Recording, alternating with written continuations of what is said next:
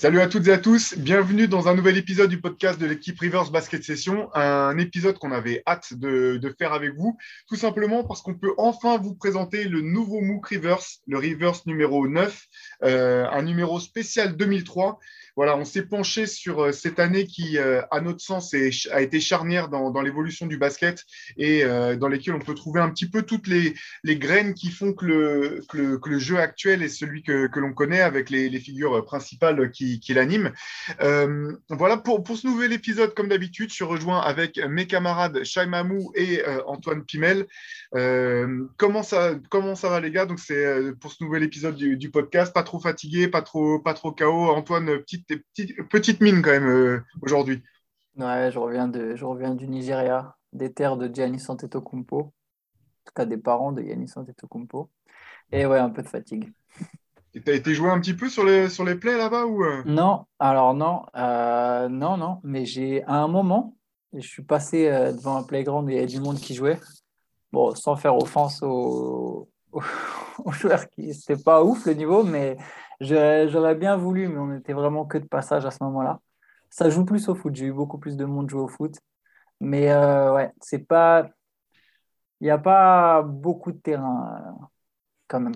Je pensais que tu signerais dans un club pour jouer la Ligue des champions africaine, la, la basketball. Euh, ah, bah, non, par contre, je pense que dans le pays, dans le pays, il doit y avoir énormément de talent. Le Nigeria produit plein de joueurs, donc j'imagine qu'il y a des playgrounds où ça joue vraiment. J'en ai pas vu beaucoup. Je pense que de toute façon, ça se fait beaucoup en fait bah, pas forcément en street en réalité, de avoir quelques clubs, quelques académies. Euh, je connais pas assez comment ça marche au Nigeria pour le basket, mais j'imagine que les, plus gros talents, hein.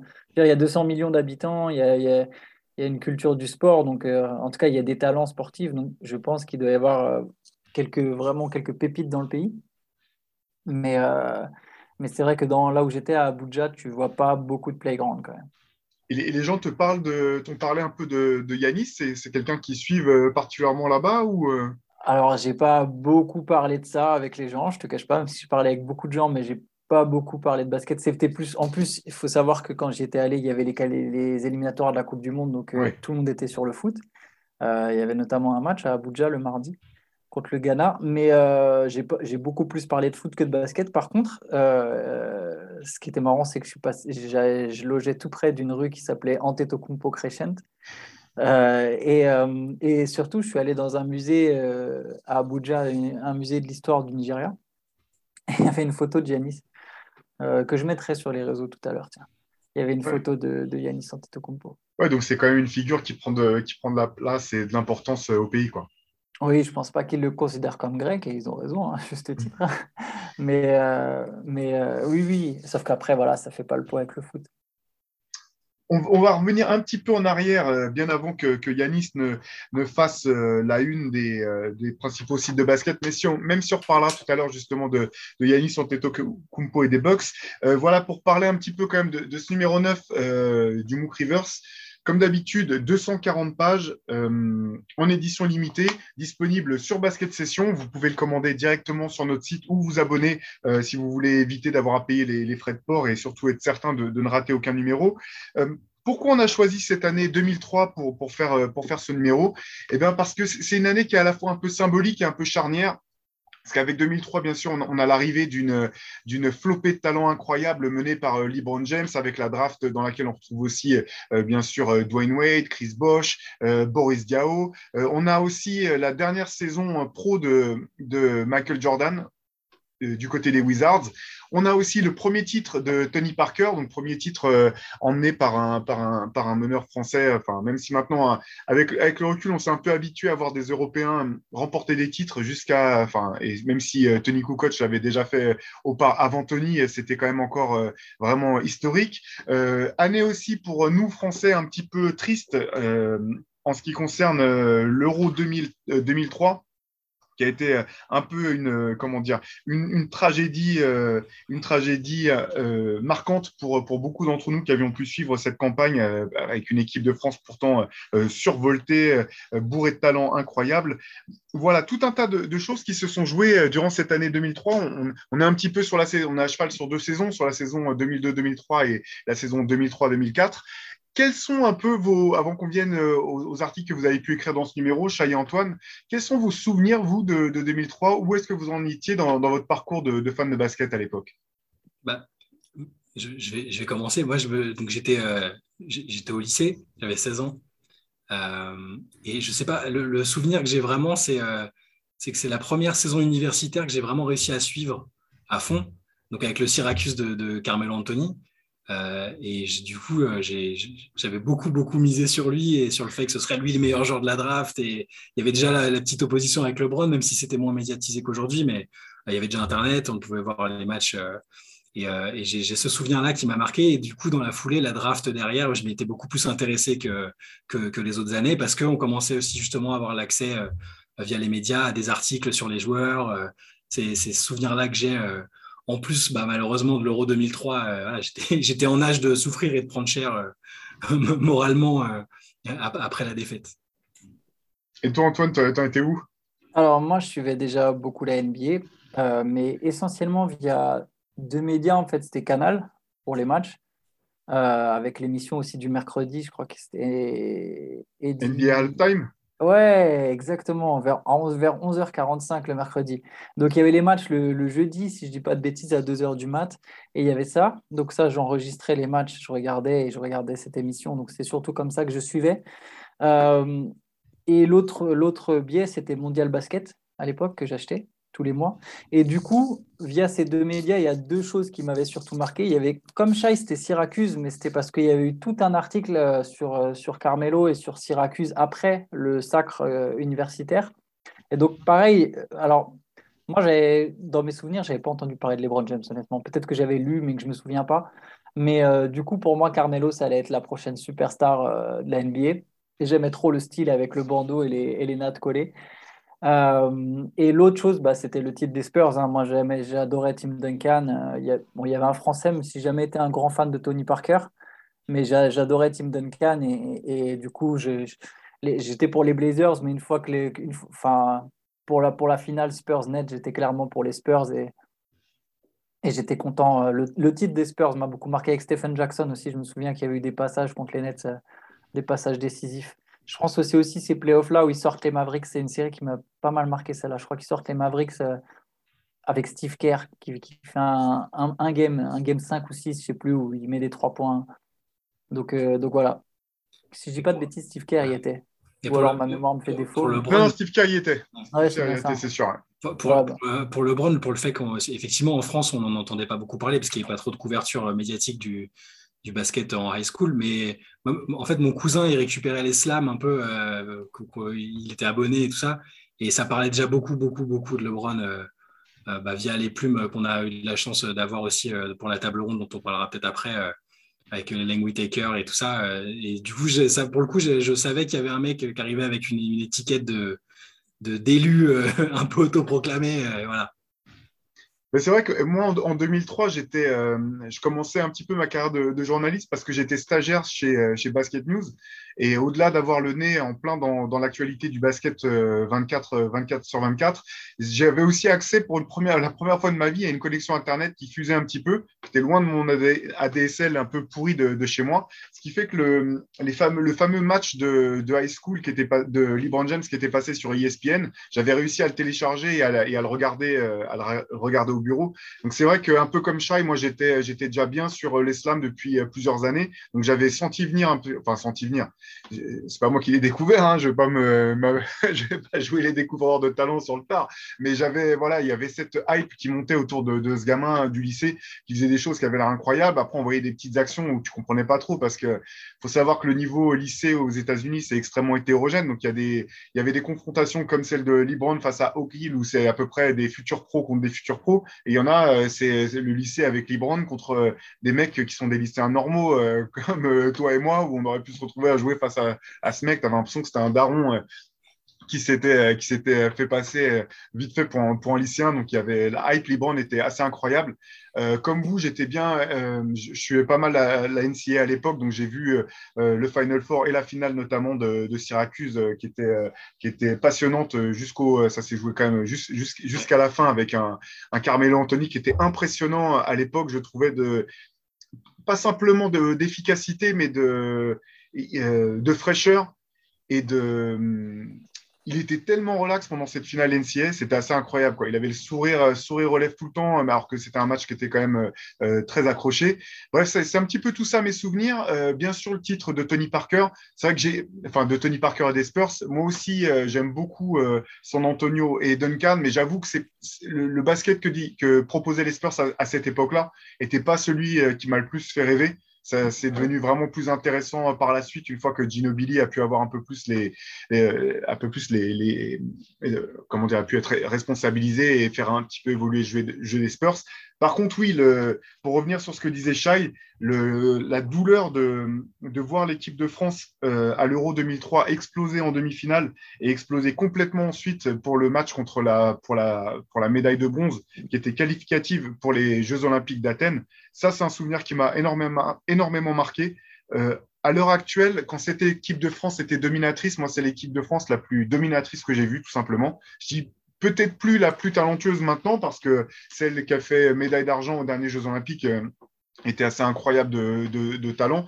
Mais en termes de. Quand cette équipe se mettait à défendre et à jouer dur, c'était impressionnant de voir comment. Euh, euh, on avait un peu l'impression que c'était un choc entre deux mondes, entre le, basket européen à l'ancienne, entre guillemets, et avec beaucoup de respect hein, pour, certaines équipes, pour, pour la plupart de ces équipes, et une espèce de basket européen, mais un peu, comment dire, euh, euh, survolté avec des, qualités athlétiques, Jérôme Moiseau, Tariq Abdoulouad, euh, Sonko, Alain Digbeu, Boris Diaw tout jeune, même Ronnie Turiaf qui faisait, le 12e homme, cette équipe, et puis bien sûr Tony Parker, bien entendu, c'était assez incroyable.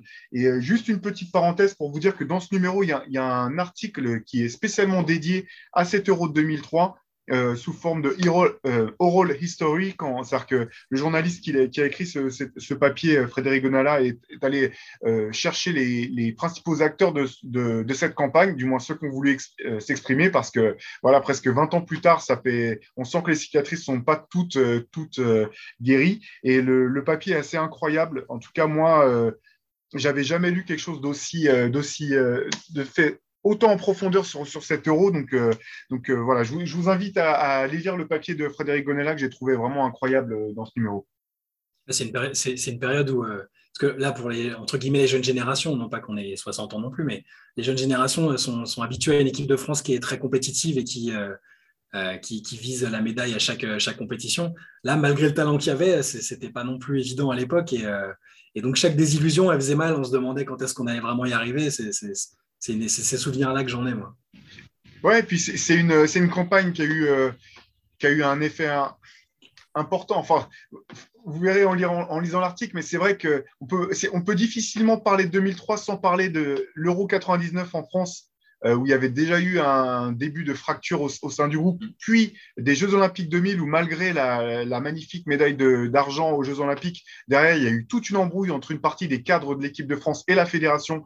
Euh, la fédération, pour une, histoire sombre histoire de prime, qui a fait que certains joueurs ont même pris leur retraite internationale à ce moment-là, et qui fait qu'il n'y a, a, pas eu vraiment de, la passation entre générations, c'est n'est pas faite vraiment euh, dans la continuité. Et après 2003 et à nouveau la grosse désillusion de cette, euh, au-delà de, au-delà du fait que cette équipe était programmée pour être championne d'Europe et que euh, voilà, les joueurs eux-mêmes le reconnaissent, qu'ils ont eu énormément de, mal à accepter de, perdre cette demi-finale face à la Lituanie qui développait un basket, un basket magnifique euh, par ailleurs. Mais voilà, la, la, été impossible pour eux de repartir et d'aller chercher cette qualification pour les Jeux Olympiques en 2004 qui a été à nouveau un, espèce de temps d'arrêt dans, la progression de l'équipe de France parce qu'il y a à nouveau une, partie de, des cadres qui ont pris leur retraite. Tariq Abdoulouad est, parti, a pris sa retraite internationale, d'autres ont fait comme lui.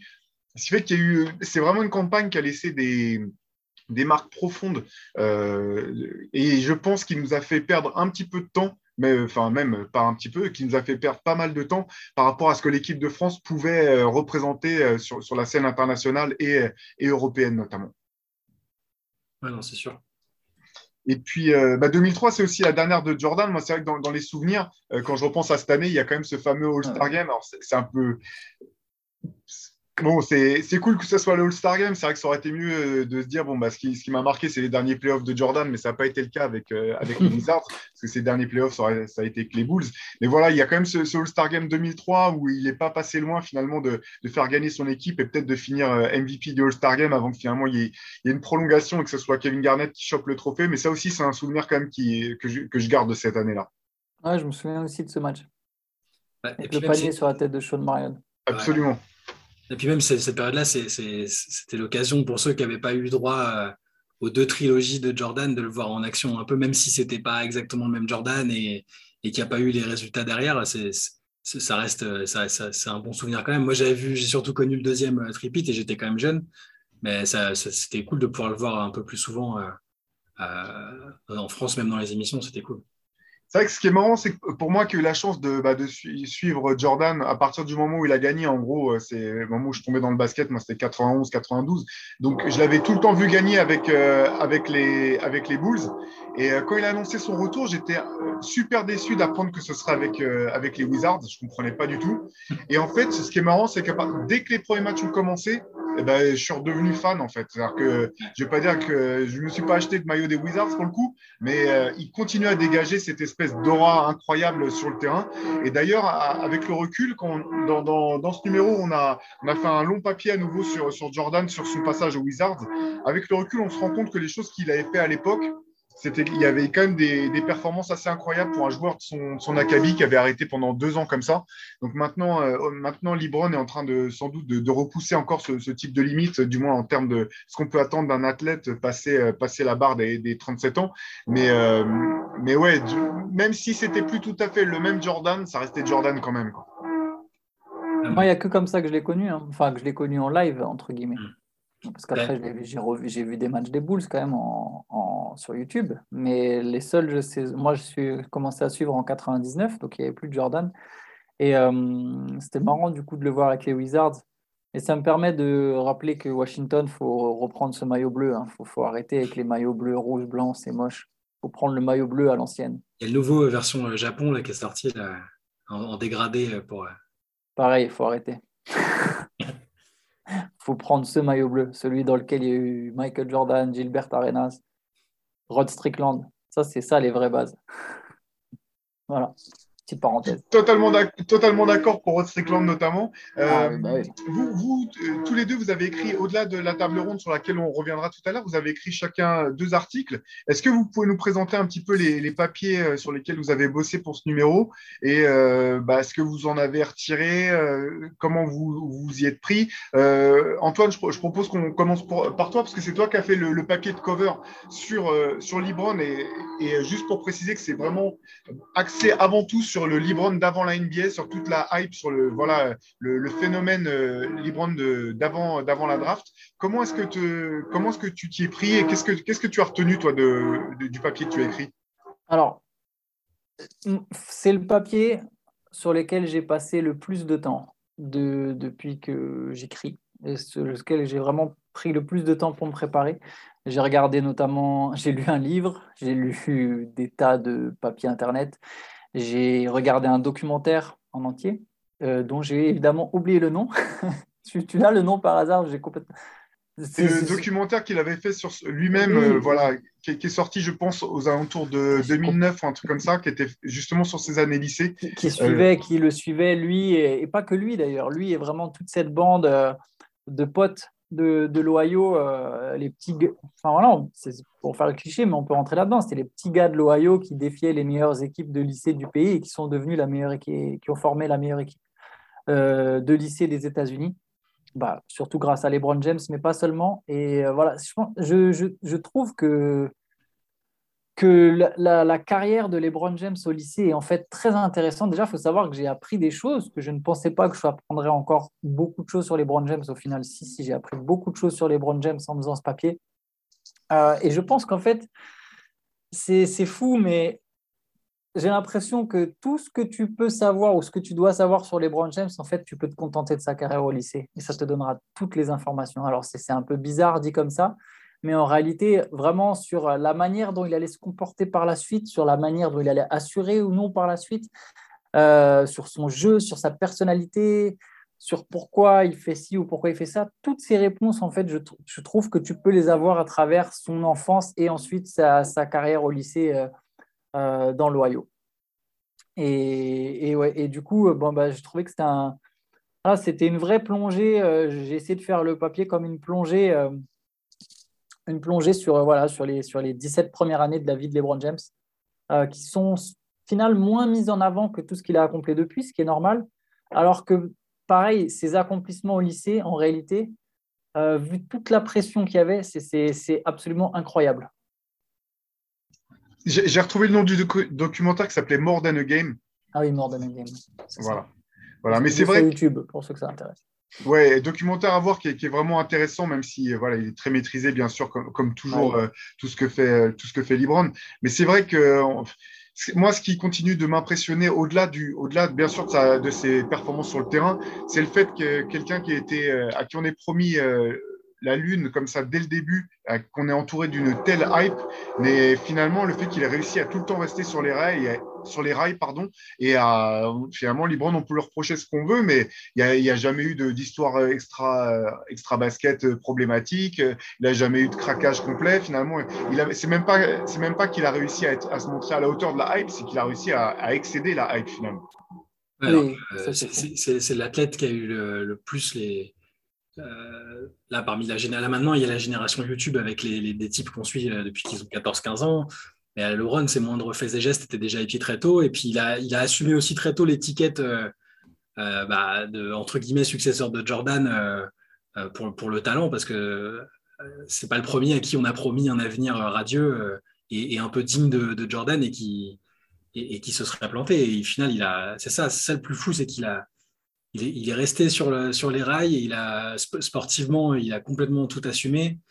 C'est ce qui fait, c'est ce qui fait euh, qu'il a le droit d'être euh, aujourd'hui dans la discussion euh, pour, le GOAT. Et, ça passe justement, tu as raison Antoine, par, on comprend bien sa personnalité à travers tout ce qu'il a pu, tout son début de carrière et, la façon dont il a géré et dont il s'est comporté. Mais en, plus, là, pour, le coup, tu vois, ça, me fait penser, les, les, joueurs de 14-15 ans qui sont aujourd'hui suivis sur YouTube, euh, je pense que ça, c'est l'effet LeBron aussi. Parce que après LeBron et toute la hype qu'il y a eu autour de LeBron euh, au lycée, une hype qui, sans précédent, je pense, on peut comparer peut-être avec celle de Zion, mais Zion, c'est tellement une autre époque euh, en termes d'accessibilité que c'est difficile de comparer. Mais voilà, toute cette hype a fait que derrière, tout le monde a voulu trouver le prochain LeBron et de plus en plus, de, médias se sont intéressés aux, joueurs lycéens, ce qui était à la base, enfin à l'époque, réservé vraiment à une niche. Mais LeBron a fait exploser cette sphère euh, et a complètement ouvert les portes euh, du, basket au lycée parce que tout le monde a voulu trouver le, successeur de LeBron avant même qu'il arrive en NBA. Il y a ça. Et la deuxième chose que je voulais dire, évidemment, j'ai perdu le fil, mais euh... désolé. Hein. Mais, mais, ouais, bon, enfin, tout ça pour dire que oui, Lebron, sa carrière au lycée, c'est, je pense que c'est vraiment un moment marquant presque dans l'histoire de la NBA, en fait. Et c'est vrai que bah, finalement, alors c'est la draft d'avant, mais c'était 2003. Amaristou de Mayer avait été élu euh, rookie, euh, rookie of the Year en 2003. Et c'était la première fois, euh, voilà, pour, pour, pour, pour, remettre un petit peu dans le contexte, c'était la première fois qu'un joueur qui avait sauté la fac était élu rookie de l'année. Donc c'était encore tout frais le fait que, même si on revient avec quelques années auparavant, quand Kobe ou Kevin Garnett sont arrivés dans la ligue, il y a eu les attentes n'étaient pas aussi énormes que celles qu'on avait pour Libran. Ils ont mis un an, deux ans peut-être à s'acclimater, à commencer à, performer, etc. Alors que Libran, ça a été instantané. Quoi. Dès sa première saison, dès sa saison rookie, euh, des stats à plus de 20 points, euh, euh, la plaque tournante d'une équipe certes très faible, mais malgré tout, qui l'a amené pas si loin que ça d'une qualification au playoff. C'était ouais, c'était incroyable. Quoi. Non, c'est clair. Chai, je propose qu'on parte sur l'un de tes sujets parce que un des, papiers que tu as fait pour ce numéro, c'est un portrait, un très beau portrait de Darko Milicic. Alors, avec le recul, c'est vrai que quand on parle de bust ou de, choix de pic foireux, souvent son, nom, euh, son nom apparaît. Et finalement, je pense qu'aussi avec le, avec le recul, on a un petit peu perdu de vue euh, la hype qui a été euh, celle de, Darko. Alors, pas la même que Libron. celle de Darko était plus empreinte de mystère. Dis-moi si je me trompe, Chai, puis un petit peu toi, comment tu as, tu as bossé sur ce papier? Oui, ouais, c'est ça. Bah, donc Darko, numéro 2 de cette fameuse draft euh, qui, a, sorti tant de grands noms euh, entre LeBron, Carmelo, Dwayne Wade, Chris Bosh. Euh, bah, de, ce dont je me souvenais de Darko, voilà, c'est on l'associait très très vite à un, bust parce que il n'a pas, pas justifié entre guillemets sportivement ce statut numéro 2. en fait, l'approche c'était de se dire qu'est-ce qui a fait que ça n'a pas marché? Est-ce qu'il est vraiment totalement responsable de la manière dont ça s'est passé? Et qu'est-ce que ça aurait donné dans un contexte différent? Et ce qui est très intéressant aussi dans, ce que j'ai découvert euh, sur lui, c'est euh, toute, la manière dont il a géré son après-carrière aussi, et la manière dont il, euh, dont il a bah, assumé ce bust, même encore aujourd'hui.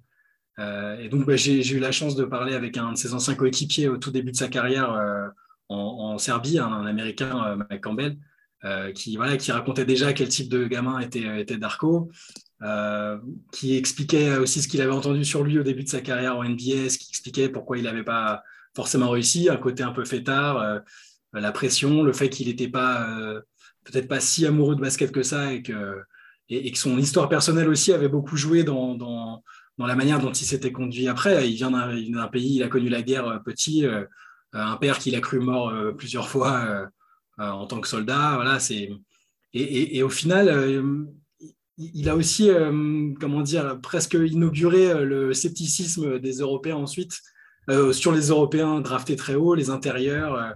Il ne faut pas oublier que c'était quand même, mine de rien, un super joueur de basket. Il avait vraiment beaucoup de talent. C'est pas le bust, un bust un peu traditionnel. on a juste pris un grand et en fait, il s'est avéré pas bon. Bah, il avait vraiment des skills, mais il avait aussi une personnalité, un passé qui était, rendu très compliqué le fait de, s'imposer aux États-Unis.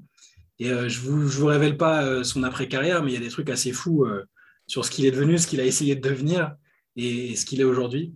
Donc voilà, c'était très intéressant de revenir dessus parce que, évidemment, plein de choses que je ne savais pas à l'époque, que quand ça s'est passé, je voyais juste un joueur un peu décevant et, et, pas à la hauteur de la hype des autres et de son statut numéro 2, mais en fait, il y avait un peu plus que ça derrière. Il fallait, fallait creuser un peu qui est ironique, c'est que c'est le premier de cette draft qui a gagné un titre, du coup. Ouais, en tant que rookie. Et euh, c'est marrant quand on voit l'évolution qu'a pris la Ligue aujourd'hui. Euh, c'est un joueur qui avait les skills pour jouer euh, de nos jours, qui aurait été un très bon joueur. Ça fait peut-être un, peu partie de ces, voilà, de ces basketteurs où tu te dis il est arrivé trop tôt parce que déjà le climat n'était pas complètement favorable aux Européens encore à l'époque. Hein. il y avait encore du scepticisme, mm.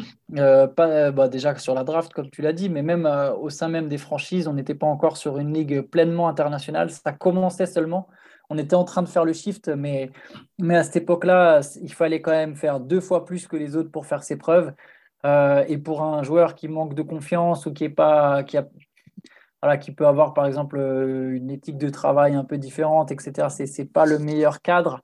Hmm. Euh, s'il était arrivé aujourd'hui dans un cadre différent et avec un jeu différent, je pense que Darko Bilicic aurait été un très bon joueur de basket en NBA, un très bon joueur NBA.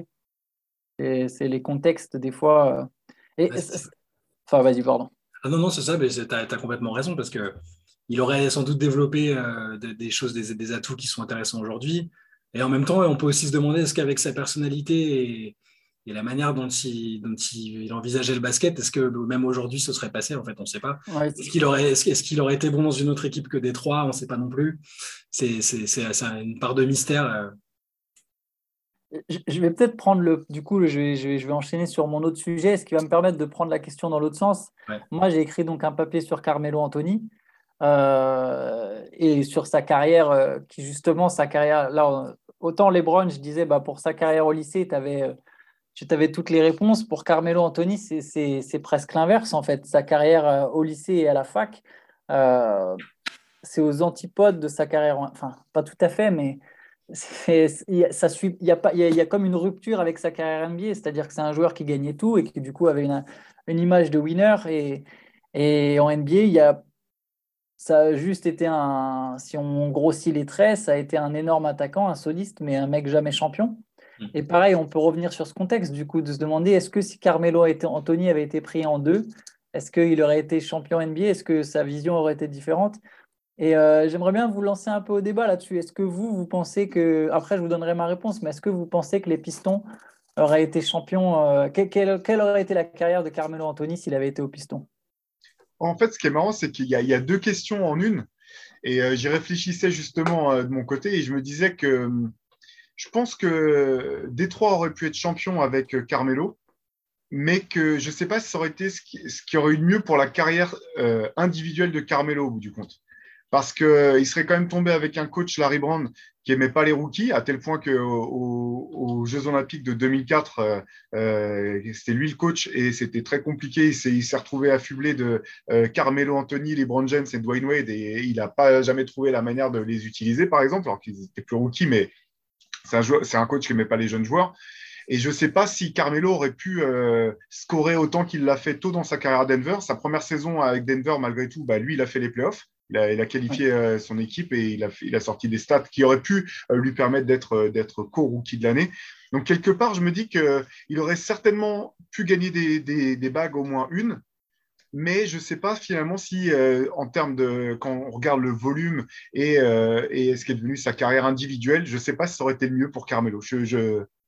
je, pense, je, pense, un peu comme toi, en fait, mais moi, je me suis aussi souvent demandé s'il il n'avait pas gagné avec Syracuse, est-ce qu'il aurait eu parce que je ne dis pas que Carmelo n'a pas envie de gagner un titre, hein, son choix euh, d'aller aux Lakers euh, va plutôt dans ce sens, mais j'ai toujours eu cette impression-là de Melo qui était un, surdoué, mais qui n'avait pas la même, la même fin dévorante de gagner des titres que d'autres. Et je me suis toujours demandé si c'est parce qu'il avait déjà gagné et qu'il avait déjà été encensé très tôt dans sa carrière, s'il n'avait pas peut-être ce tout petit manque de, détermination qui fait que bah, parfois il ne s'est peut-être pas adapté à, certains, à ce que lui demandaient certains coachs.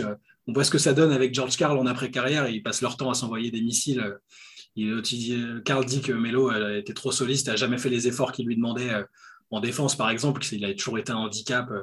Donc, c'est une question intéressante de savoir si à Détroit, il aurait pu. Je pense effectivement qu'il aurait, voilà, au niveau du talent, tu peux être un mec comme ça dans l'équipe, il n'aurait pas fait tâche euh, et ça ne leur aurait pas empêché d'avoir cette identité de jeu-là non plus. Mais sur la durée, je ne sais pas si ça aurait fait. Certains pensent que ça aurait fait une dynastie, je n'en suis pas convaincu. Vas-y, vas-y, Antoine, non, pardon. Non, vas-y. En fait, enfin, moi, moi, juste pour donner mon opinion du coup sur ça, moi, moi je pense qu'ils n'auraient pas été champions. Genre, après, une bague, tu n'es jamais à l'abri, mais je ne pense pas. Je pense qu'on oublie, on oublie beaucoup euh, la manière dont s'est construite cette équipe de Détroit. Déjà, on oublie systématiquement ou presque que Rachid Wallace n'était pas dans l'effectif. Mm. Et ça, c'est important parce que euh, les gens, enfin, les gens, je suis constamment avec les gens, mais souvent on se dit Ah bah tiens, il y aurait eu Melo avec les deux Wallace, euh, Billups, Hamilton, mais non. Rachid Wallace, il n'est pas dans cet effectif en 2003. Il est à Portland. Donc en fait, s'il y a Carmelo Anthony, théoriquement, il y a peut-être mm. même jamais Rachid Wallace. Et Rachid Wallace, c'est une pièce maîtresse de ce titre. Le deuxième point, c'est que s'il y a Carmelo Anthony, il n'y a peut-être pas Teshon Prince qui, est le poste 3 titulaire, ou alors il y a Teshon Prince en 4, les deux peut-être, c'est tout à fait possible, tu peux faire jouer les deux ensemble. Euh, mais, je pense vraiment que cette équipe ne serait pas allée au bout. Je pense par contre, contrairement à toi Théo, je pense que Melo aurait eu le volume dans tous les cas, mais justement en fait, c'est presque ça le problème. Il aurait eu le volume, je pense que lui n'aurait pas changé sa manière de jouer. Alors, et je pense que s'il devait y avoir clash entre Larry Brown et Carmelo Anthony, euh, je pense que dans 150% des franchises NBA, c'est le coach qui saute quand tu as une jeune Mais il venait d'arriver là. Il venait d'arriver, Larry Brown. Ça, ça, reste une superstar de 20 ans euh, qui est considérée comme un potentiel meilleur joueur, enfin parmi les meilleurs joueurs de tous les temps. je suis quasiment convaincu que suffit qu'ils mettent 20 points sur les 15 premiers matchs de la saison, 20 points de moyenne, pour que le staff se dise bon, allez, tant pis, on va lui donner ses indemnités au coach, hein, plutôt que de faire un trade. Mais, euh, mais c'est, euh, juste, juste, pour replacer le, personnage de Larry Brown, il a passé tout son temps à Philadelphie à demander à ce que Philadelphie trade à la Iverson, par exemple. Ah, pour montrer que. Tu as tout à fait raison, c'est un mec qui faisait pas confiance aux jeunes. Et, d'ailleurs, voilà, on peut le rajouter aussi dans les raisons pour lesquelles ça n'aurait peut-être pas marché. Il on peut vraiment se poser la question de quelle aurait été l'entente entre les deux. Euh, il a fait pareil avec Milicic hein, d'ailleurs, au passage. Euh, c'est vrai que je oui, dans l'article, mais il a fait jouer euh, huit bouts de match par-ci par-là et en, ne lui faisant pas confiance non plus aux entraînements. Euh, voilà, ça fait partie de la personnalité du coach. Je, pense que cette équipe n'aurait pas gagné de titre. Ça aurait sans doute. En fait, ça aurait été, ça aurait été à l'est ce que Denver a été à l'ouest. Denver qui a d'ailleurs à un moment eu Bill Ups avec Carmelo. Hein. Mm. Donc, et avec un pivot défensif euh, de l'époque, euh, même si Marcus Camby, c'est pas Ben Wallace, mais c'était typiquement un peu le même, euh, ça aurait pu être le même style d'équipe. J'exagère. Détroit défendait plus, mais Mais ça aurait été voilà, le penchant, une très bonne équipe de l'Est avec un super joueur, mais qui ne va pas au bout et qui à un moment, bah, le super joueur, il veut se barrer. Et, j'arrive très bien à imaginer exactement la même carrière pour Melo, même s'il avait atterri à Détroit. moi, j'ai une autre question pour vous, alors, parce que je réfléchissais justement à, Détroit et à cette question de, fit. Et euh, moi, je me demande si le joueur qui n'aurait pas été le, le, meilleur fit au bout du compte pour cette équipe, c'est pas Chris Bosch. Parce que Chris Bosch, euh, je pense que dans son attitude et dans son jeu, il aurait pu passer une saison, la même saison que, ce qu'a fait Darko en jouant peu, en jouant un peu plus quand même, mais en acceptant de ronger son frein et d'apprendre auprès d'un tailleur plus, euh, plus aguerri que lui comme euh, Rachid Wallace et Ben Wallace et euh, sur le temps de son contrat rookie, prendre un peu la place et monter en, intensité pour finalement déloger l'un ou l'autre du roster et permettre à, à Détroit qui a quand même eu une, cette équipe a eu une belle longévité hein, parce qu'ils ont enchaîné, euh, je ne sais plus si c'est pas cinq ou six finales de conférence de suite ou quelque chose comme ça. C'est quand même une équipe qui a été euh, dominatrice longtemps à l'Est.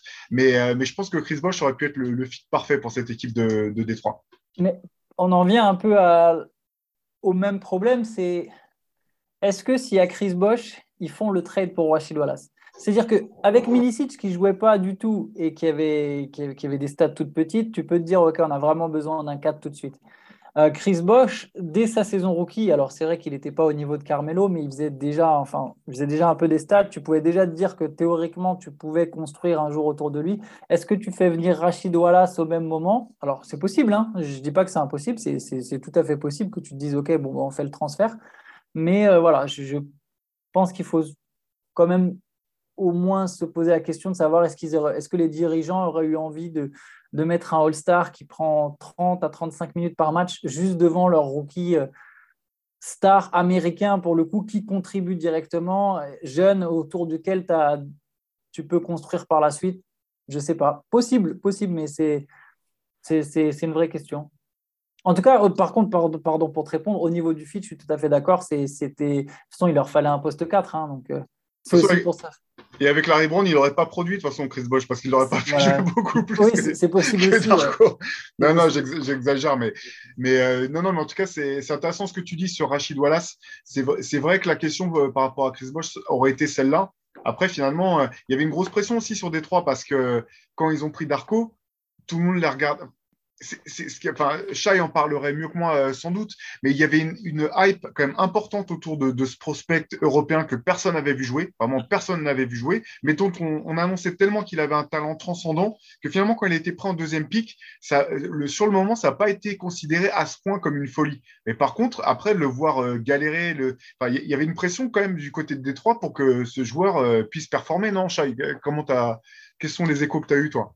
Bah, à l'époque, ça n'avait pas surpris parce que ESPN et Chad Ford notamment avaient préparé le terrain. Euh, c'était voilà, le journaliste qui suivait le plus la draft et les prospects, en vendant effectivement Milicic comme un, peu une sorte d'ovni euh, qui allait peut-être révolutionner le jeu, etc., et qu'il fallait miser sur, lui. Euh, mais en fait, très très vite, on a vu que, Darko allait peu ou pas jouer en fait. Donc le soufflet est, retombé. On s'est vite dit, en, voyant ce que donnait Bosch, Wade, et évidemment LeBron, bah, que c'était sans doute une erreur. Et, la suite, euh, au final, il n'est pas resté si longtemps que ça à Détroit parce que euh, avec ou sans Larry Brown, euh, je pense qu'il était déjà trop endommagé et trop déjà certain que ça ne marcherait pas pour lui en NBA. voilà, c'était compliqué. Gros, gâchis dans tous les cas. Euh, toi, il y a un autre papier vraiment que j'ai trouvé passionnant là, que tu as écrit dans, ce numéro sur une affaire euh, vraiment peu connue. Euh, moi, je, ne connaissais pas cette histoire avant qu'on commence à bosser sur, euh, sur ce MOOC. C'est un scandale qui a eu lieu du côté de l'université de Baylor. Donc, sans tout, sans tout, sans tout dévoiler, est-ce que tu peux nous, voilà, nous donner un peu le pitch, nous raconter un petit peu ce qui s'est passé? Ouais, donc Baylor qui est le champion en titre en, NCAA, donc c'est marrant que on parle de cette affaire-là maintenant, là, cette année, euh, pour, pour, le MOOC. Euh, donc, en gros, en 2003, euh, c'est une histoire un peu digne d'un New York section criminelle avec des retournements de situation, une intrigue. je l'ai un peu vécu comme ça parce que je connaissais pas du tout l'histoire non plus et on a vu que ça s'était passé en 2003, donc on a décidé de le traiter. Mais voilà, une histoire un peu criminelle sous fond de scandale universitaire avec le, meurtre, enfin, la, mort et donc finalement le meurtre de Patrick Deney, qui était un joueur euh, de, l'équipe. Euh, par un de ses coéquipiers. Là, c'est un spoiler, un mini-spoiler, parce qu'on sait très vite que c'est lui dans, l'histoire, vous verrez. C'est plutôt tout ce qui s'est passé autour, les dissimulations d'un coach qui voulait cacher les magouilles académiques qu'il faisait, qu'il était en train d'effectuer avec la fac. et donc, on suit un peu l'enquête, comment la, disparition, parce qu'ils ne l'ont pas retrouvé tout de suite. Tous les mystères qui existent encore aujourd'hui sur l'affaire. Hein, c'est pour ça que je dis que ce serait un, ça pourrait très bien faire un épisode de, toutes ces émissions qu'on voit sur les affaires euh, soit non résolues, soit sur lesquelles il, existe encore des, mystères. Euh, et, c'était très intéressant de se replacer du coup, dans le contexte aussi universitaire de l'époque sur une franchise qui a dû aussi complètement, une franchise, pardon, une université qui a dû complètement euh, balayer cette histoire-là pour devenir ce qu'elle est aujourd'hui, c'est-à-dire une des meilleures du, pays. et, j'ai trouvé ça, j'ai regardé du coup un documentaire qui, avait été produit sur l'affaire en 2017 qui s'appelle Disgraced et qui revient bien justement sur cette affaire-là. Euh, et, en, regardant ce documentaire, on pourrait presque se dire que c'est euh, une fiction, quoi, tellement, euh, tellement il y a de choses qui sont improbables. Le, coach qui a la personnalité à manigancer, à, cacher des choses aux enquêteurs, qui, exerce une pression énorme sur ses employés et sur les joueurs pour pas que la vérité sorte, qui, qui, au final qui se fout totalement de, bah, la famille de la victime. C'est assez terrible et assez glaçant de, manque d'humanité. Et voilà, tout ça sur fond de basket quand même, parce que c'était un joueur qui avait un certain talent, dont certains parlaient euh, comme d'un prospect NBA. Euh, voilà, j'ai trouvé ça hyper intéressant à faire, euh, à, découvrir. je pense que ça pourra plaire aux, aux, amateurs de presque de romans noirs et de thrillers, tellement c'est improbable. Oui, c'est clair qu'on dirait carrément un, roman ou un, ou un, film, tellement c'est tellement c'est incroyable, notamment euh, ce que tu disais un petit peu la manière dont les égaux et, euh, et les euh, la, volonté de comment dire de carriériste de certains a pu a pu rentrer en jeu dans, dans toute cette affaire, c'est assez assez dingue quoi. Ouais, ouais ça, ça, ça, fait penser à parce qu'en plus ça fait voir un peu de paysage.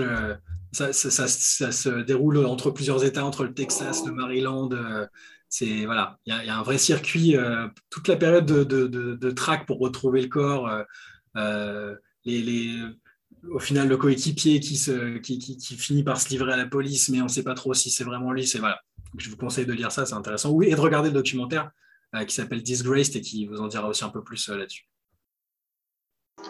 Et ouais, et moi simplement pour faire pour faire vite, moi j'ai eu le voilà, j'ai pu j'ai pu travailler, j'ai signé un papier aussi dans ce numéro. C'est euh, en gros c'est l'histoire du euh, meilleur, du plus grand euh, match de streetball qui a jamais eu lieu. C'est sur la finale de, du Rocker Park 2003 qui devait voir s'affronter l'équipe de Fat Joe Terror Squad et l'équipe de Jay Z S. Carter et dans, dans laquelle il devait y avoir toute une pléthore de, de joueurs NBA. On parle de LeBron, de Tracy McGrady, de Carmelo Anthony, même de Zach Randolph, d'Amaris Stoudemire, euh, chaque, même selon certaines rumeurs. Bref, voilà le match qui, qui devait euh, propulser euh, le l'IBC sur une autre planète et qui finalement n'a jamais pu avoir lieu pour une raison assez folle que je vous laisserai découvrir dans, dans ce numéro. Et ce qui est, ce est assez, marrant aussi, c'est de voir un peu tout le bif qu'il y a eu entre Jay-Z et Fat Joe à l'époque, bif qui était naissant et qui a fait qu'après ils se sont même plus parlé pendant presque 15 ans avant de finalement finir par se rabibocher et de faire un peu de business et de musique ensemble. Mais bref, j'ai pris pas mal de plaisir aussi à me replonger dans, dans la scène street de l'époque. Et puis, euh, je voudrais aussi mentionner, parce qu'il y a, voilà, c'est 240 pages, donc on a vraiment essayé d'être complet. Euh, il y a euh, un superbe portrait de, du Denis Aslem, euh, pour ceux qui ne savent pas, c'est peut-être maintenant aujourd'hui le joueur le plus iconique, euh, du moins celui qui représente le mieux la fameuse culture du 8 à ce jour. Ce qu'il faut savoir, c'est qu'il est arrivé au 8 en 2003 après avoir passé une saison en France à Chalon euh, parce qu'il n'avait pas été drafté. Donc voilà, donc il y a tout un papier pour expliquer un petit peu son retour. Il y a un papier vraiment intéressant sur Amarestou de Mayer, à la fois sur le joueur, mais aussi sur ce qu'il est devenu après avoir quitté la NBA quand il a décidé de repartir en Israël. bien sûr, on parle de de, Jordan, on parle bien sûr de, Dwayne Wade, l'Euro 2003, comme on vous en a parlé. Euh, qu'est-ce qu'il y a encore? Oui, on a eu la chance, euh, alors ça c'est quand même grande fierté aujourd'hui, parce qu'hier, le, compte, euh, Twitter des Bulls partageait une magnifique illustration de Petite KO qui est l'illustratrice qui a signé la cover de, ce numéro magnifique, avec qui on a la chance de travailler depuis maintenant euh, un paquet d'années. On fait même partie des premières publications à avoir travaillé avec elle. Et vous retrouverez vraiment une interview vraiment très intéressante de, Caroline Blanchet qui raconte un peu son parcours euh, et avec, euh, voilà, comment dire, accompagné de certaines de, de, ces illustrations qui sont assez magnifiques. Donc, c'est vraie fierté pour nous de, de l'avoir aujourd'hui mise en avant comme ça il y a un papier sur Karl Malone, euh, un petit peu décalé dans le sens, c'est un, petit peu le, what if pour nous de, ce numéro, c'est qu'est-ce qui se serait passé si Karl Malone ne s'était pas blessé euh, durant sa saison avec les Lakers? Certainement, peut-être, en tout cas de notre point de vue, c'est peut-être l'élément qui a fait que la, la, saison des Lakers a vrillé de cette manière en 2003-2004.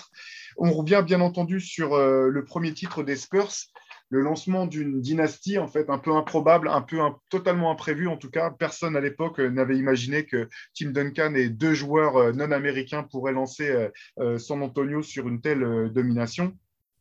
On est revenu sur la, draft en elle-même, la draft 2003, avec, qui, a quand même été émaillée de, parcours assez intéressants. Alors, il y a celui de Mike Pietrus, par exemple, il y a Chris Bosch aussi, qui n'était pas attendu. on aurait, finalement, Chris Bosch c'est peut-être l'intérieur, euh, c'est peut-être l'un des joueurs qui a le plus, euh, euh, comment dire, né à la mauvaise époque, parce que Chris Bosch dans la NBA actuelle, ah ça serait vraiment un joueur encore plus dominateur qu'il n'a pu l'être. Il y a le parcours assez improbable de Kyle Korver, un hein, chopé au deuxième tour et finalement qui finit parmi les, les meilleurs shooters de, de, tous les temps, celle de, de James Jones, James Jones pardon, également.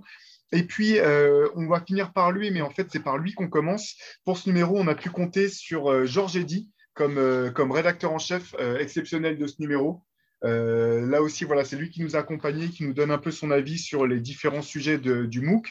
Et on a une très belle interview de, lui signée par, Pierre, par Pierre Armand Samama, dans laquelle voilà, Georges Eddy nous remet un petit peu, nous aide à nous remettre dans le contexte de 2003, nous aide aussi à décrypter un petit peu les, changements qui, sont survenus à partir de cette année-là. On a pu le faire aussi dans, l'interview table ronde dans laquelle on a eu euh, trois vraiment superbes intervenants. Bah, tous les trois, on en a eu un chacun. Moi, j'ai eu la chance de parler avec euh, David Loriot euh, de, l'équipe qui est maintenant sur le tennis, mais qui à l'époque était sur le basket et qui notamment avait suivi de, près la carte de les, tout débuts de Tony Parker, l'équipe de France, etc. Shai, tu as eu Lang Whitaker, si je ne me trompe pas. Est-ce que tu peux voilà, présenter un petit peu en quelques mots qui est Lang Whitaker pour ceux qui ne le connaîtraient pas Whitaker, grande plume de slam à l'époque. Euh, pendant de longues années, euh, qui, a après bifurqué il y a quelques années où il est devenu euh, general manager de l'équipe de e-sport des Memphis Grizzlies. Mais voilà, c'était super de parler avec lui parce qu'il a vraiment suivi de très près tout ce qui se faisait en NBA à cette époque. Il a, interviewé tous les joueurs possibles et imaginables. il, a, aussi été au, début de, de l'Internet, de la NBA sur Internet, de la façon dont c'était traité médiatiquement. Euh, c'est super intéressant d'avoir son regard là-dessus. C'est, en plus, c'est un mec adorable et, euh, c'est, super cool d'avoir son, regard sur tous les sujets, euh, les joueurs qu'il a interviewés, la montée en puissance de LeBron, justement, son premier déjeuner hyper malaisant avec Carmelo Anthony. voilà, plein, de petites anecdotes comme ça qui sont, qui sont super cool à, avoir de sa part. Et toi, Antoine, tu as eu, as eu un mec qui a eu le nez creux hein, on, parle de, enfin, on parle de, Ryan Jones, si tu peux le présenter aussi un petit peu alors, pareil, lui aussi a bossé longtemps chez Slam, euh, mais il se trouve que lui a été euh, celui qui a été envoyé euh, au charbon pour présenter les Brown James très, très, très, très tôt. C'est-à-dire qu'ils ont, ils ont fait, il a, il, a, il a géré avec les Browns toute une, comment tu appelles ça, un journal. C'est ça, c'est une espèce de journal intime que tu ouais, journal un, joueur de lycée euh, dans Slam à l'époque. Ouais, Slam suivait à chaque fois un, lycéen. Par contre, ils n'avaient jamais pris un joueur aussi jeune que Lebron. Et c'est donc lui qui faisait ça avec Lebron. Donc, il a pu euh, nouer des liens avec Lebron, avec la famille de Lebron, avec les proches, avec le coach, avec les joueurs. Il a pu aller le voir très tôt et il a pu parler de lui très tôt. Et du coup, euh, tous ces contacts, toutes ces connexions ont fait qu'il a pu ensuite écrire un livre qui s'appelait Believe the Hype. C'est-à-dire qu'avant voilà, LeBron venait de commencer tous à peine sa carrière en NBA que, lui avait déjà sorti son livre en expliquant pourquoi il fallait, le livre que j'ai lu d'ailleurs pour faire mon papier sur LeBron James, pourquoi il fallait croire à la hype euh, autour de LeBron et pourquoi ça allait devenir tout simplement un des meilleurs joueurs de tous les temps, si ce n'est le meilleur. Voilà, et donc avec, bah, avec, ces trois intervenants, on a pu décrypter un petit peu aussi la, la, la révolution un peu de fond qui s'est passée en 2003 avec euh, l'internationalisation de la NBA, les changements dans le jeu. C'est vrai que 2003, on est juste après le, le, choc pour les Américains de 2002 où le championnat du monde à Indianapolis, euh, ils se retrouvent à, à finir cinquième après avoir été tapé notamment par l'Argentine, la Serbie et l'Espagne. Euh, voilà, il y a tout un tas de choses qui se sont jouées cette année. On vous encourage à aller, euh, si vous n'êtes pas abonné ou si vous n'avez pas encore commandé, allez sur Basket Session, commandez ce numéro. Comme, euh, comme je vous le disais en début d'émission, c'est toujours en édition limitée, donc euh, il faut mettre la main dessus avant qu'il n'y en ait plus. C'est 0,90. Vous pouvez le commander directement ou vous abonner et on vous envoie ça au plus vite. Et puis, euh, ça, c'était pour refermer un petit peu la page, euh, la page reverse, la page 2003, pour se projeter un petit peu sur ce qui se passe aujourd'hui en 2022. Je vous propose de, de, finir en parlant un petit peu de, de, bah, d'un joueur qui a, qui a, bien bénéficié de toute la révolution qui s'est passée euh, il y a presque 20 ans maintenant, que ce soit sur l'internationalisation ou sur le fait que les joueurs de grande taille, on puisse leur demander de, faire autre chose que d'aller se mettre dans la raquette. C'est Yannis Antetokounmpo et les Bucks. Euh, les Bucks euh, qui sont en enfin, euh, on a le sentiment en train de carburer euh, et euh, qui sont en pleine bourre en ce moment. Euh, quel est votre sentiment un petit peu? Est-ce que, par exemple, vous avez été un petit est-ce qu'il y a un moment où vous êtes inquiété un petit peu de voir que le, retard au, démarrage des, Bucks s'éternisait un petit peu au long de la saison? Oui, et non, parce que euh, quand il y a une équipe et un champion qui arrive enfin à gagner un titre, on se dit, euh, bon, est-ce qu'ils vont pas euh, laisser retomber la pression et avoir moins, moins envie derrière? En plus, voilà, c'était pas évident euh, cette année. Yanis avait été opéré pendant l'été. Bon. Et puis au final, dans son discours et dans la manière de se comporter, il a toujours montré qu'il avait encore faim et qu'il était. Et, là, ces dernières semaines, c'est impressionnant à quel point. parce que Antoine a toujours dit, quasiment depuis, le, depuis la montée en puissance de Yanis, c'est que c'est vraiment un c'est un, extraterrestre qui aujourd'hui est sans doute euh, peut-être le, joueur le plus dominant sur un terrain euh, de basket. Et, en fait, là, sur, les derniers matchs, là pour rester sur l'actu, euh, Milwaukee vient de battre et, Philadelphie et, Brooklyn. Et il a dominé à chaque fois les deux stars adverses et, les deux matchs en question avec des fins de match toujours fait un compte décisif sur Embiid. Et, sur le dernier match, contre, contre Brooklyn, il marque un 3 points pour arracher la prolongation et il est décisif sur la ligne euh, en, prolongation. C'est deux, deux, deux, choses qui étaient censées être des lacunes dans son jeu et deux choses dont se servaient les, ses détracteurs pour dire non, bah, regardez, il est quand même pas si complexe ça, il shoot pas, il est pas droit sur la ligne. Et il leur a montré que bah, qu'il qu travaillait et qu'il il avait encore de la place pour devenir un joueur encore plus phénoménal que ce qu'il était déjà. Donc, euh... moi, j'ai jamais douté sur les Bucks. Euh, cette saison. Je pense que c'est. Euh, voilà, les, Bucks ont gagné qu'un titre, mais ça fait partie. Au final, ils ont déjà pris le, le rythme de ce que, je vais appeler le rythme des champions, c'est-à-dire de ces équipes qui, de toute façon, euh, savent que la saison régulière, euh, ça, ça pèse pas tant que ça. Tu n'as pas forcément besoin de réviser plus que ça. Tu connais déjà tes bases, même si tu dois intégrer certains joueurs, etc., tester des nouvelles choses. Mais bon, tu sais quelle est ta force et tu sais à quel moment tu vas devoir accélérer. Est-ce qu'ils ont mis un peu trop de temps à accélérer? Peut-être, mais au final, l'Est est très serré et ils peuvent encore finir premier aujourd'hui. Euh, même si je pense que ce n'est pas forcément de leur intérêt. Euh, à moins que Brooklyn termine 9e. Je pense que si tu peux éviter Brooklyn au premier tour, je ne pense pas qu'ils feront de calcul parce que de toute façon, ils n'ont pas peur des, des Nets et d'aucune autre équipe. Et s'ils doivent jouer les Nets tout de suite, ils les joueront tout de suite. Mais euh, voilà, je, je, pense que c'est pour moi la meilleure équipe à l'Est. Ouais, les, les, playoffs, les playoffs vont commencer. Et si tu demandes quelle équipe est la plus, a l'air la plus prête à gagner le titre et, qui se connaît le mieux, c'est Milwaukee. Quoi. Ouais, je, je, je, je trouve que c'est, ils ont quand même moins de lacunes, que, même si c'est, ça joue à la marge. Hein, le hit mm. est très fort, mais je pense qu'ils ont un peu moins de lacunes que les hits. Ils en ont moins que les Celtics, ça c'est certain. Euh, les Sixers, j'ai pas confiance. Euh, et les Nets partent de loin. Donc bon, et les Nets, il y a toujours l'inconnu, euh, un peu avec Kyrie. Enfin, tu sais jamais vraiment ce que ça peut donner. Euh, même si j'enterrerai pas Brooklyn. Hein. Mais, euh, mais, mais, Milwaukee, je pense, est, est, la meilleure équipe à l'Est. Et Giannis, je, je, je, peux faire très long sur Giannis. J'adore ce joueur. Je, vraiment, je, c'est le meilleur joueur du monde. Dire, il, faut, il faut le dire que tu, tu l'as toujours défendu. Et même, enfin, c'est même pas défendu parce qu'on a toujours su que c'était un super joueur, mais même quand on, on le mettait peut-être dans les top 5, 6 des meilleurs joueurs, toi, je t'ai toujours entendu dire non, non, les gars, c'est le joueur, ça peut être le joueur ultime tellement complet qu'il peut être le plus dominant tout court. Ouais, en, fait, je, je, pense que j'ai vraiment. Il y a un moment où j'ai arrêté de le voir comme un joueur à la Lebron, en fait. Et à partir de ce moment-là, je trouve que du coup, j'arrivais à apprécier ce que Giannis pouvait être, tu vois. En mode, mais si c'est un, si tu le arrêtes de le voir comme un 2 ou un 3 et que tu le vois vraiment comme un 4 ou un 5, mm. enfin, d'un coup, ça prend toute une autre. Euh, tu n'es plus en train de te dire, ah, faut qu'il shoot à 3 points. Je veux dire, euh, là, que Nikola Jokic, il tourne à 25 ou à 35% à 3 points, tout le monde s'en fout au final, tu vois. Et, et, du coup, pour moi, c'est la même chose. On ne se demande pas, ah, Embiid, quel est son pourcentage à 3 points? C'est juste quand il met des 3 points, c'est bien. Mais ce n'est pas le truc premier. Et, et avec Yanis, c'est ça. Et, pour moi, c'est même le MVP cette saison. et en plus, là, ses performances récentes, je pense que ça va vraiment marquer l'esprit des votants parce que c'est sur le fil, dans des moments décisifs, dans des tuels décisifs, c'est le meilleur marqueur de la ligue. Il, prend, il a 30 points, 11 rebonds, quasiment 6 passes. Euh, mais il l'aura pas parce que la narration ne va pas dans ce sens-là. Il fait plus, il dit lui-même que ça l'intéresse pas. Il fait pas campagne. Là, on prend, Embiid, il est sur tous les plateaux et les podcasts pour dire euh, voilà mon histoire. Euh, juste titre, hein, mais oui, il s'en fout complètement maintenant. Et pendant ce temps-là, Yanis, il fait des blagues de daron en conférence de presse après tous les matchs. Ouais, mais juste.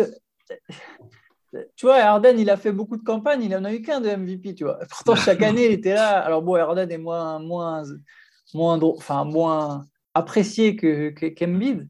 mais euh, ouais, il faudra voir. Je, de toute façon, ça va être très serré cette course pour le MVP. Mais honnêtement, je pense que les Bucks, euh, encore, c'est bizarre à dire, mais encore plus que les Suns, je les vois comme les favoris. Après, que ça soit bien clair, je sous-estime les Suns constamment depuis deux ans. Donc, ça ne bouge pas. C'est-à-dire qu'à chaque fois, les Suns, les Suns me donnent tort. À chaque fois, je les sous-estime. Mais je pense que ils ont ce petit truc en cas de rematch. Ils ont ce petit truc où eux ont déjà eu le titre. Tu vois Alors, ça peut te donner d'un côté, tu peux te dire, bon, Phoenix, ça va leur donner une vraie détermination en plus.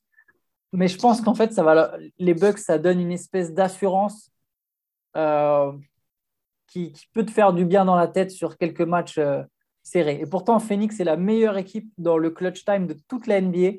Mais, Mais j'ai peur que le moment où l'enjeu sera énorme que cette petite assurance, cette petite aisance de dire Ah, mais nous, en fait, on connaît le chemin, on a déjà gagné, ça leur donne ce très léger avantage en faveur de Milwaukee. Ce qui est, fou, c'est que, c'est, que là, enfin, presque toute la saison, on s'est dit bon, ça va être compliqué. Euh, Milwaukee Phoenix, c'était peut-être euh, une fenêtre, un, presque un petit accident, euh, même si les deux ont mérité d'être là. Hein. Et là, maintenant, tu, enfin, flingue sur la tempe, tu me demandes ce que sera la finale, je te dis Milwaukee Phoenix. En fait, ce qui est incroyable pour Milwaukee, c'est que je crois que j'ai jamais vu un champion au titre être aussi peu euh, médiatisé et avoir à ce point le costume de l'underdog toute l'année. Hmm. Parce qu'en fait, ils ont tellement pu bénéficier du bordel à Honnête, de, de, Ben Simmons, est-ce qu'il va jouer, est-ce qu'il va pas jouer, et, et de, de l'inconstance des, et, et, aussi du, du, départ en fanfare des, des Bulls, que c'est comme si tout le monde avait oublié que les Bucks étaient champions en titre. Ah et il y a un petit peu la même chose pour, pour Yanis dans, dans ces questions de course ou MVP ou pas. Tu as l'impression que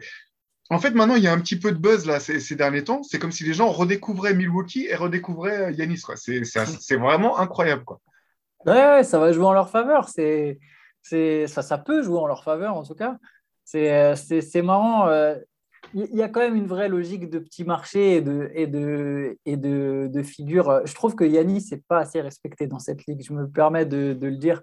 Euh, par ses, et même par ses propres pairs. Et je crois que c'est ça qui m'agace le plus, en fait. Parce que quand c'est par des journalistes, euh, quand c'est les éditorialistes américains, je pense qu'on s'en fout tous. Quand c'est des anciens joueurs, euh, mais quand c'est par ses propres pairs, ça, ça, ça, me titille, quoi. Tu vois, euh. En fait, ce qui est marrant, c'est que j'ai l'impression que c'est vraiment pas quelque chose qui l'empêche de dormir. Ah et il y a tellement de similitudes entre les Bucks et les Spurs, quand même, de, de l'époque. Si tu dis, euh, je pense que Tim Duncan, euh, il regardait même pas qui était dans les ballottes de MVP avant que ça soit le, jour du résultat. Et y a, je dis pas que ça le gênait. Je dis pas, je suis sûr que si tu demandes à Tim Duncan, il doit avoir la rage de pas l'avoir gagné telle année ou telle année. C'est pas la question. Mais, mais visiblement, ça l'empêchait pas de performer et ça l'empêchait pas d'être heureux dans sa vie. Et Yanis, tu as trop l'impression que c'est ça. Franchement, je, disais ça tout à l'heure, mais c'est sérieux là. Si vous regardez un peu, allez sur les, le, comptes des réseaux sociaux des, des Bugs, vous verrez Yanis après chaque match, il vient avec son petit livre de blagues de daron et il commence la conférence de presse en sortant une blague, euh, une blague aux journalistes. Mais lui, je pense que, il, enfin, comment dire, c'est à ce point-là que je le trouve incroyable parce que c'est l'impression qu'il a toutes les qualités d'une superstar. C'est-à-dire que c'est quelqu'un qui bosse, qui veut être le meilleur, qui veut gagner pour son équipe, etc. Mais sans avoir l'espèce de, de, folie ou de névrose qui pourrit la vie aussi de certaines de ces superstars, de se dire mm. euh, est-ce que je suis assez bon, est-ce que on me dit on, me respecte pas, etc. Et qui euh, voilà, c'est pas c'est pas des modes de, vie sains hein, de toute façon. Et lui, j'ai rarement vu quand même un joueur de cet acabit avoir l'air aussi euh, normal peut-être. À part peut-être Stephen Curry, c'est peut-être le, seul où j'ai l'impression que être une superstar internationale et, et, en même temps vivre, euh, ouais, avoir l'air d'être aussi bien dans ses baskets. Quoi. Curry, je pense, il y a un peu aussi de mise en scène à l'américaine, tu vois. Je trouve que Giannis, c'est plus. Bon, après, c'est un autre débat sur un truc en plus que je ne maîtrise pas parce que c'est que de l'interprétation et peut-être que je me trompe complètement, mais j'ai l'impression qu'Yanis est quand même beaucoup plus sincère. Non pas pour dire, je ne dis pas que Curry est fake, mais euh, j'ai l'impression que Yanis, que tu vois, j'ai toujours l'impression que c'est lui, vraiment, hmm. vraiment, vraiment lui. Tu vois, il n'y a même pas une once de mise en scène ou quoi que ce soit. Son histoire est tellement folle, il vient, enfin, il vient de tellement loin qu'il a l'air d'être heureux de. Il a déjà gagné. et voilà, il a, il a gagné quoi qu'il arrive. Et, mais pour autant, il n'a pas le défaut de se dire bon, bah, c'est bon, j'ai gagné, maintenant, il n'y a plus rien. Mais je veux dire, il a déjà gagné dans la vie, en fait, ce mec. Tu vois, c'est même pas juste il a gagné un titre, il a gagné dans la vie. Et hmm. tout est. En fait, à partir du moment déjà où il était en NBA, tout était du bonus pour lui dans sa vie personnelle, je pense. Et là, à partir du moment où maintenant il est MVP, tu te rends compte, il a 27 ans, il a déjà deux MVP, peut-être bientôt trois, un titre. Défenseur de l'année. Et forcément, peut-être d'autres ou au moins d'autres finales. Il a déjà un titre de défenseur de l'année, peut-être bientôt deux. Je veux dire, son palmarès, il est déjà quasiment sûr d'être. Enfin, il est sûr d'être un. Pardon, il est sûr d'être un Hall of Famer. Il sera un Hall of Famer du premier coup. Euh, il va encore renflouer ses stats. Le mec, il a déjà gagné. Et il lui reste 6 ans minimum dans son prime. Minimum. C'est, il, va, juste, lui manquer des trucs. En, va juste lui manquer des trucs en sélection avec la Grèce, peut-être. Et, puis, et encore, il a dit qu'il en faisait un objectif depuis les Jeux Olympiques. Il a dit Ah, bah, j'ai vu ça, moi, ça, et ça me donne envie. Et vu le, la passion du basket en Grèce, vu le vivier de talent potentiel en Grèce, il y a tout à penser qu'à un moment, si vraiment ils s'y mettent et qu'ils arrivent à forger un peu une note autour du groupe, que lui arrive à s'entendre avec ses coéquipiers. Attends, euh, Dirk Nowitzki, il a réussi à porter l'Allemagne. Imagine ce que Yanis peut faire avec la Grèce avec des coéquipiers plus talentueux, tu vois. Il va, il va, il va mettre, ses, il va mettre ses, 18 frères euh, dans l'équipe et ça va être réglé. Ah, bah, ce serait peut-être le problème, ça, à parce que d'autant que la Grèce a été une des locomotives du basket européen, euh, champion, champion en 2005, sans avoir le moindre joueur NBA. Donc, euh, c'est voilà, c'est vraiment. Et c'est même une équipe qui a tapé, euh, on parlait des, des, Jeux Olympiques 2004, mais, mais, même en 2010 au championnat du monde, qui a sorti les États-Unis en, en, faisant jouer ces, ces, ces, joueurs, ces joueurs du cru, quoi. Ah, ils ont constamment des joueurs Euroleague. Donc, en fait, si à un moment, ils arrivent à trouver ce bon mix, tu, te dis, mais ah, souvent, tu vois, quand on parle des JO, on se dit, ah, tiens, les Américains, donc, bon, évidemment, les Américains, mais on se dit derrière, tiens, bah, la France et les Canadiens, s'ils sont complets, ah, l'Australie. Mais si un jour, la Grèce, ils arrivent à vraiment se faire un groupe euh, complet où il y a une espèce d'alchimie, il ah, va falloir être costaud pour les taper. Hein. Donc, euh, ouais, non, c'est parti pour faire une carrière incroyable, ce bonhomme, quand même. Eh ben ouais, Yanis, euh, peut-être pas MVP NBA, ça on le saura dans, quelques semaines, mais MVP de la vie, c'est, euh, ça me semble être une bonne conclusion pour, pour cet épisode du podcast. voilà, nous on vous encourage encore à aller sur Basket Session, jeter un œil à, au niveau Moop Rivers. Vous trouverez, on a mis pas mal de pages, vous pouvez regarder, voir, un peu, voir à peu près à quoi ça ressemble, vous pouvez voir le sommaire. Et puis bah, nous, on vous donne rendez-vous la semaine prochaine pour un nouvel épisode. Et d'ici là, portez-vous bien. Ciao. Ciao. Ciao.